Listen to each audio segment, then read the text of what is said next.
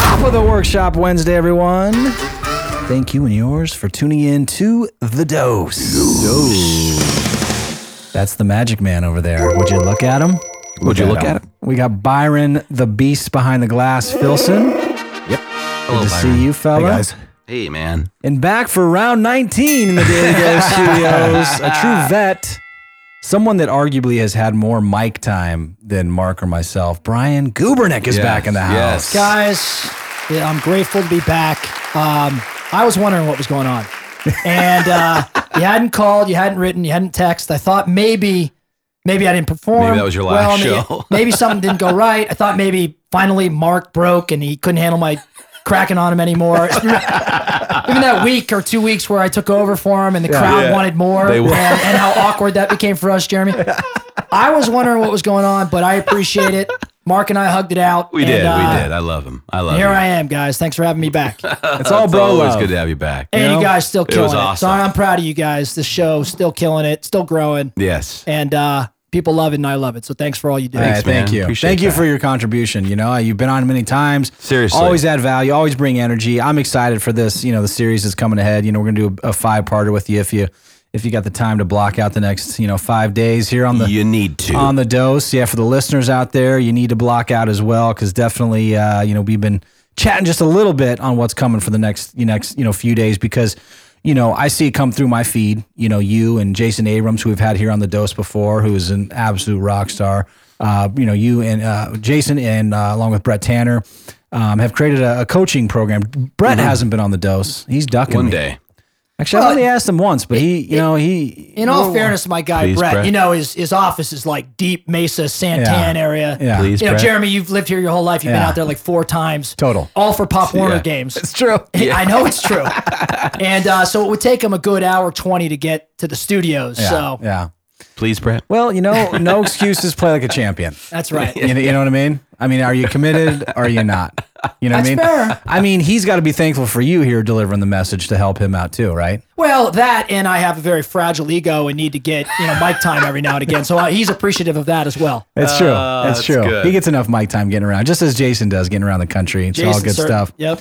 But I, like I said, in all seriousness, I see it coming across my feed the, the the coaching program that you guys have launched, and you know we see plenty of people in trying to get into this space that um, you know aren't in production, that don't have teams, aren't even necessarily in real estate, or maybe they haven't produced for 10, 20, 30 years. Yeah. right? Or or they're in it. Yeah, like you said, haven't haven't even done enough to even be considered a coach. So again, I mean, you have continued to grow your team, continue to do the production.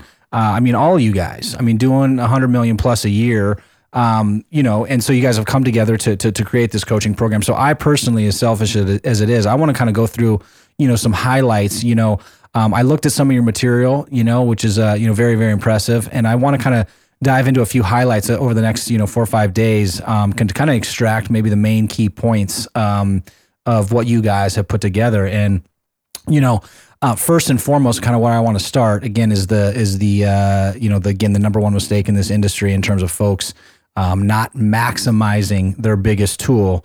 And if you're getting tired of hear, hearing about it well that's your fault. You got to do something about it or don't listen to the dose um, but you call it you know your database is your data bank That's right, man. And and so Yeah. thanks for the setup there on that. We are doing a little bit of coaching and training, and the, and the truth of the matter is, um, we've been at it a w- little while. I've been at it a little while. I've had a few more W's than L's, so I've been fortunate. Yeah. Right. So I don't, by no means, do I think I'm the master of everything. I've just seen a lot, and more importantly, um, like you guys, I've studied the game. I've studied the best of the best and spent the money and time over a decade plus of doing it.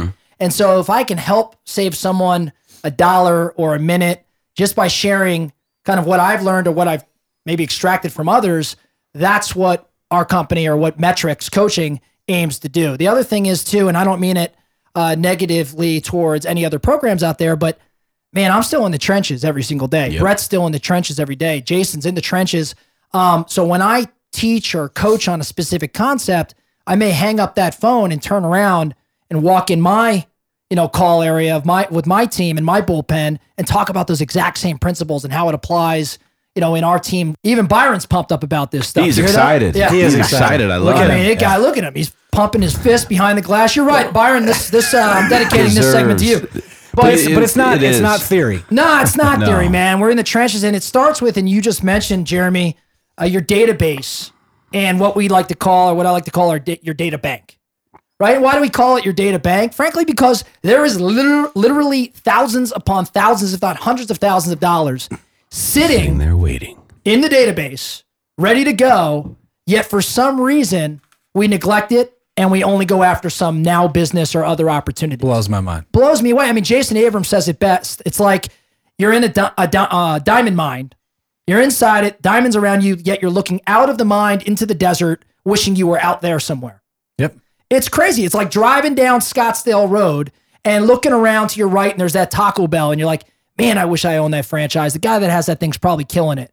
And then you drive and you see, you know, the Chipotle. You're like, what, man, I wish I I owned that thing. That guy's probably killing it. The average franchiser, franchisee, I'm sorry, is making roughly seventy-five thousand dollars a year if they're successful. That's why those franchisees that are making a lot of money, they have to own what five, Ton. six, They seven, own ten. Multiple. Right. In real estate, the the opportunity really is unlimited. And I think it starts with what we've already accumulated in our own data bank. Right. So let's talk about, if we could, Jeremy, we'll get into some of the things that I think we can be doing specific to our database, our data bank, to maximize what's already there. Okay. Now, number one, uh, I don't care what you use for a database. You, you, you know what I'm going to say. Everybody always says it. Just Which one works best? Whatever one you're going to use. Whichever one Yeah. you're going to use. Yeah. You can use the Ferraris of the industry, the shebangs, the the sinks, the boomtown, um, or you could use the notebook. It doesn't matter. These same principles apply. And number one, I think the very first thing we've got to look at: have you systematically or come uh, uh, approached your database, or have you categorized your database such that you're placing higher priority on specific leads and lesser priority on others? In other words, no two leads are equal right? No two things in this world are equal. Yep. I mean, Jeremy, let's face the facts. Your dad does not love his two sons equally at all times. no, I mean, it, it, it, not even, I mean, no, I'm trying to be funny, but the truth is, ah. think about your own kids at any given moment. Dustin, I feel bad for you Yeah. sometimes. I really, really do. You do. And on the flip side, he probably feels bad for you because there's times, right, that we're going to look at things. No two things in this world are ever equal. No two leads Never are a equal. dull moment on the Gubernick show. Well, it's, it's just funny though. if you've got 500, b- b- bear with me, right? You got five. Let's just say you have 500 leads in your database. yes. Most agents say, you know what? I'm going to start calling my database today. And what do they do? Start at the top of the list and start calling down it. Right there, they're saying my leads are all equal, and I, that's wrong. That's absolutely wrong. So number one, how are you categorizing your leads? So a lot of programs, a lot of systems, they'll use things like Hot Nurture Watch or A, B, and mm-hmm. C. Right. I don't really care what you use as long as you're able to identify those people that want to buy or sell in zero to three months, those people that want to buy or sell in three to 12 months, and those people that are 12 plus. Is that how you're just categorized into three? That's how I would go those three. So I would call hot zero to three months. I would call nurture three to 12 months. And I would call watch 12 plus, or maybe A, B, or C, uh-huh. or one, two, or three, or whatever you want to do. Right. So, number one, how are you categorizing them? Number two, what are your laws around those specific categories? For example, your hot leads. How often are you going to call your hot leads? In, on my team and in my program, voice to voice communication one time per, per week. If it's really a hot lead, Mark, At least, yeah. you yeah. got to be calling Yeah. it at least one time per week. Absolutely. If it's a nurture, you're talking about two calls per month. Mm-hmm. And if it's a watch, you're probably talking about one mm-hmm. call, one voice to Once a voice per month. Now, that's simple, right? How often do you think it's actually executed that, Oh, at that level? rarely. Rarely. seldom, yeah.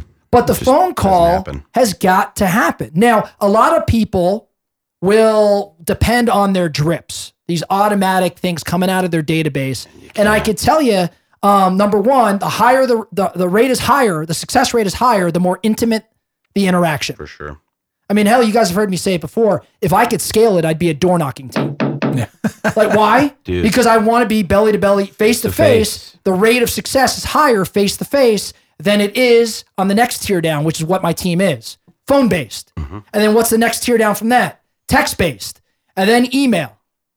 Right? So why we start on the fourth or fifth level of of intimacy It's Crazy. blows me away. So we've way to got to get to a phone call, which actually is to drive to what? A face to face. Face. So focus on the frequency. In this market right now, how many times are you going to call somebody and they're going to say something like, "Oh, I just listed," or "Oh, I, you know what? I I, I just looked at uh, buying a house with somebody else."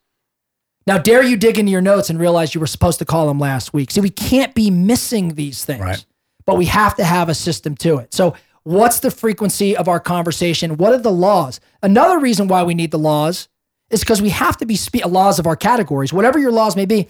You've got to be speaking a similar language with all of. If you're on a team or even if you're working with other agents, we got to be speaking a, a similar language. Mark, if you say a lead's hot and I say a lead's hot, but we have completely different interpretations what as is. to what's hot, you can see a mess breakdown, especially within a within a team. So a- again, I think we've got to categorize, and I think that we've got to be have a strategy for each one of those respective leads. Now, one thing, and I know we're going to probably run out of time today, but one thing I want to touch on um, is what we like to call the law of 100. Now, the law of 100, I'll, I'll give you the brief background on, on this. So, one day, uh, I'm sitting in my office and I'm looking through uh, all of my agents, and there's one guy named Chris who is crushing everybody else. Now, I love my guy, Chris, right? He's been with my team for a little while. Uh, he's good. He's good at scripts. He's good at communication. He's good at follow up. He's good at doing what he says he's going to do, but he's not exceptionally great. He doesn't have necessarily a higher skill rate than anybody else alongside him. So when Chris goes walking down the hall one day, I go, Chris, get in here, man. I go, dude, you got to help me understand. Why are you having so much more success than everybody else on our team? Like, no disrespect, man, but your skills are average to above average. I mean, you're not, it's not like you're you're you're Mike Ferry here. I mean, you're not the right. script guru. He's like, I don't know, man. I, I'm I'm consistent. I'm like, I could see that. I appreciate that. Consistency is gonna win. He's like, I'm pretty consistent. Um, you know what else I noticed, Brian? Everybody else on our team has a bunch of leads on their dashboard. I have 62. I go, what do you mean? He's like, no, like, you know how Jan, I'm just making up names. Yeah. You know how Jan has like 332 leads on her dashboard? I'm like, yeah. Every agent wants more leads. He goes, no, Brian, every lead, every agent doesn't want more leads. I want 62, and if I could do it, I would get it even lower than that. I would get it as low as I possibly can. I'm like, I still don't understand. He's like, dude, nobody could follow up Right. with 332 leads. He goes, I can't even follow up with 62 leads. He goes, Brian, I have 10 hot leads right now. Now, here's my definition of hot. And he tells me, he goes, I can't maintain 10 hot leads. How in the world can I maintain 10 hot leads and another 52 working their way to hot? Right. And I swear to you, I felt like an idiot. And it was a light bulb moment because I realized at that moment, at that time, that what Chris was telling me was counterintuitive. It was against everything I had thought in the past, which was get as many leads as I could to my agents and let them work it. What Chris had said was the fewer leads I have on my dashboard, the higher the rate of success. And why? Because he could follow up, Right. he could make every call, he could get to know not the leads, but the people on the other end of the phone. Speed to lead, as you say, right? He, he could, well, speed the leads the next rule, but yes, he could be attentive to what was on his dashboard. And as a direct result, he could interact and actually set appointments and close business. It was that day or just thereabout where I, I continued to analyze and I found that there was an inverse relationship between the success of the agents on my team and the number of leads they have on their dashboard. In other words, the guys and girls at the lowest count had more success and we put, we instituted the law instituted the law of 100. So on my sales team, Can't have more than 100 leads. you can never have more than 100 leads. On Friday, we call it F5. If you have more than 100 leads, we sweep whatever extra you have. So no agent ever. Now, mind you, once we taught this principle, there was pushback. And then suddenly, some things started happening. Some success started to be had. And then you start seeing people like, you look on Friday at 5 and you're worried about them having over 100. And now they have like 48. right. You're like, oh my God, this is crazy. And so going back to what's the principle or what can everybody apply here? Think the opposite of you've always as you've always thought. Have fewer leads that you're actually working versus more leads that you're trying to catch up on. Work them harder, work them more efficiently, focus more attention on them, and be more diligent through it. Now, right? if you're a so exactly now, if you're a solo agent, let's say you have 500 leads you've accumulated over the course of time. Let's assume you've uh, you've Okay. accumulated all these leads. You can still work your 100 and you have 400 left. Right? I said 500, so 100, 400 left. Doesn't mean you totally neglect the 400. You just load them up in the dialer every month, call through them, and try to hook somebody Right. and pull them onto your active pipeline, your active dashboard. Now, what do you have to do? It's a vicious circle here. If you have 100 and you hook somebody and pull them onto your dashboard, Someone else needs to go. got to kick somebody off into Right. that bucket. Right.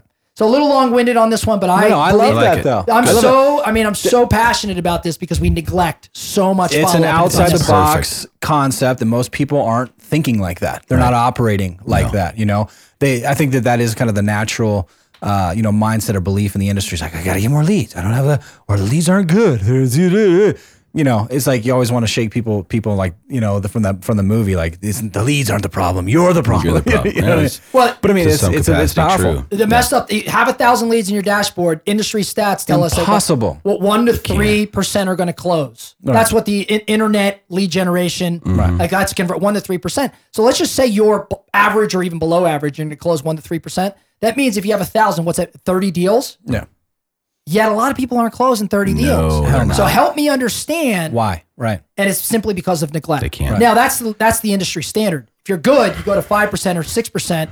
A thousand leads, 50, 60 closings. I don't know about you guys. nobody's doing yeah Well, I not- saw not- the not- cars you both pulled up. It wouldn't matter to you, but it would matter to me. You give me 50, 60 closings, man. My game changer. Yeah. Game yeah. changer. Oh no, most people's that, cha- that changes their lives. Absolutely. So Well, let's stop there and let's continue on this this crazy train with the Gubernick.